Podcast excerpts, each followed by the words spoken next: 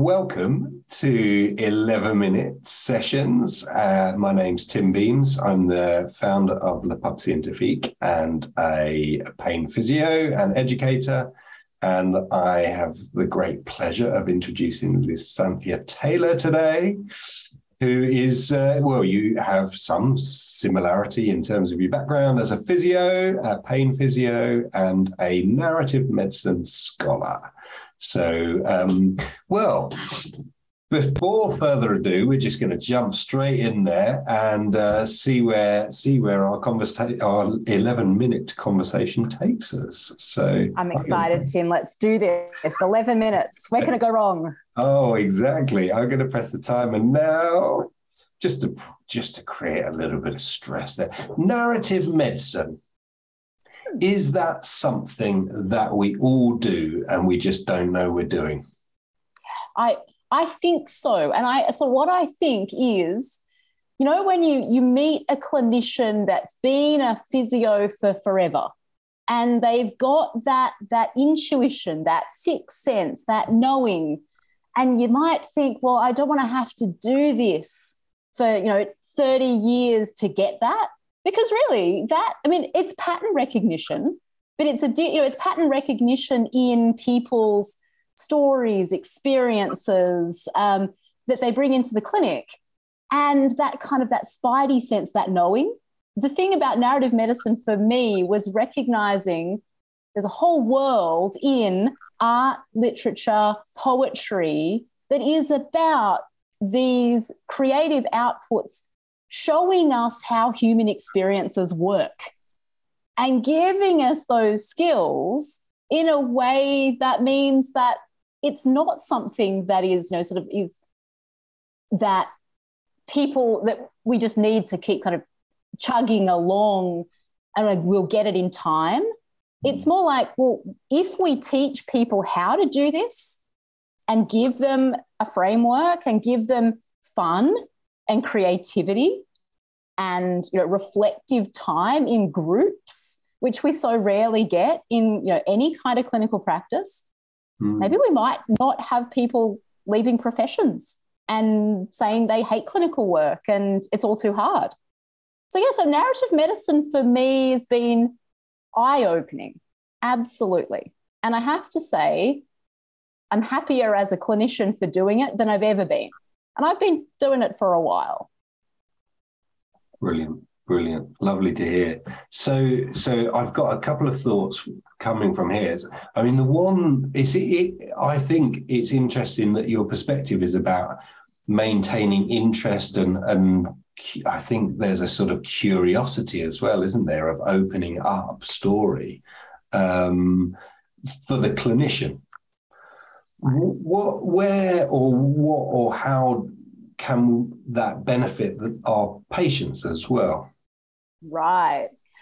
In you know, in, in so in so many ways, because think like what what is it that we do when someone you know comes in to see us? We say, "What brings you in today?" You know, there, there, there's an opening of a story, and so there's a little bit, I think, of um, perhaps a mm, fad or a trend to ask, you know, tell me your story. And I actually think that's a really terrible idea unless you actually know how stories work, mm. because that's a Pandora's box. That might be devaluing someone's experience if they hear the word story in the wrong way. Mm. But if we know that some people are going to tell us a story no matter whether we ask for it or not, and all of that story. And that story might be the fact they sit there with crossed arms and don't know what to tell us. So if we haven't encountered these, you know, characters, these situations, even, you know, very often there's a great kind of an analogy between the way that patients might try to explain to us their experiences might sound quite a lot like poems. You know, poems kind of sit there asking us to interpret what in fact is trying to be said here.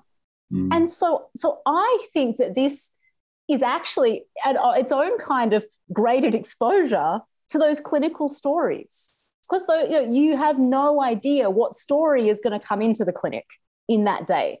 So you better have this great, you know, mushroom cloud around you of, of, of literacy in the way that stories can be told. Mm. So the benefit, I think that the, the benefit to, to clinicians is that there's a skill set here that's absolutely imperative that we're not taught. And I wonder as well as the way we approach education is kind of, you know, the humanities are nice to have versus actually humanities are there to, you know, even the word humanities is to teach us how to capture and express what it means to be human. Mm. And that's everything that we bring to the clinic, no matter what flavor of work we do. Mm. Yeah, yeah. Are we at risk of losing that human touch or the the human side then if we if we're not open to this way of thinking or working. Well i'd say we've lost her already and we need to bring it back. I mean I, so so i mean we, you know the, so the biomedical turn towards you know the body as a machine. And so these metaphors that we hear in the clinic now weren't mm-hmm. invented by that person in that scenario. I mean, there's a long there's a long history of how that's come to be in our, our social understanding, and it has come from the privileging of you know science or the scientific method, which is incredibly important. But of that above, you know, perhaps more of the the expressive um, sides of what it means to interact in a healthcare experience. So I think what we're actually what we actually see is is you know we, we've had the modernist turn to the bio you know the, the biomedical side of things. I you know I, I guess I would see um, some parts of, of, of, narrative medicine and you know creative based um, uh, areas is, is you know is, is a postmodern type um, attempt to, to bring back that humanity. So it, it is a, a rehumanizing turn. Hmm. And like many things, we, we there, there, absolutely is a, a, friction because we've we've got science and evidence, and, and we have evidence. You know, I guess it's the, the argument about you know qualitative and quantitative research. You know, we but but what we we need to find safe places where these things can work together. And there is no place that needs it more than all of our clinical interactions. But having two sides that can be human in this interaction, I mean, that, there's the basis of, of intersubjectivity. And if any of us think we're going to do you know, something magical like changing behavior, um, you better start with you know, a, an intersubjective space to do that. And I think that's the potential we have when we build these skills in clinicians. Hmm. Yeah, lovely.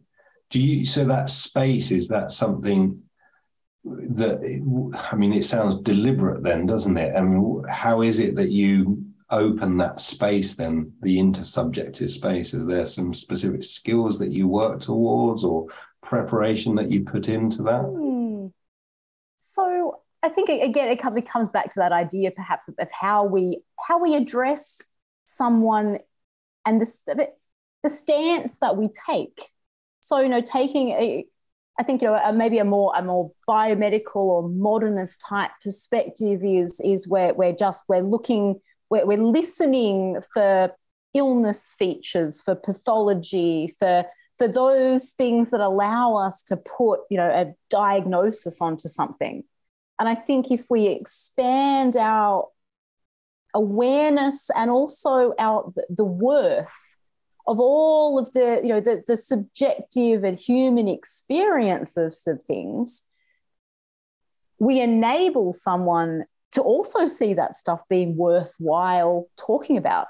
And mm. you know you and i know from our clinical interactions like that's that's the gold. That's the stuff where people tell us about their their valued activities, the things that they care about, the things that they've lost, the things that they're missing. Mm. But really, our responsibility as clinicians is to build you know, our skills in dealing with these difficult stories, almost thinking about, you know, clearing out our own space, our own biases, our own preconceived notions, the ways that we view and encounter the world, mm. to make a space, I guess, to make us a humility, to, to give someone the permission to engage with us rather than to tell us things that we will then filter through our you know cognitive awareness because we're experts obviously and we're going to know what to do with this person mm. So i'd say it come it comes back to recognizing we have our own stories reflecting on what are our stories as clinicians as pe- and people.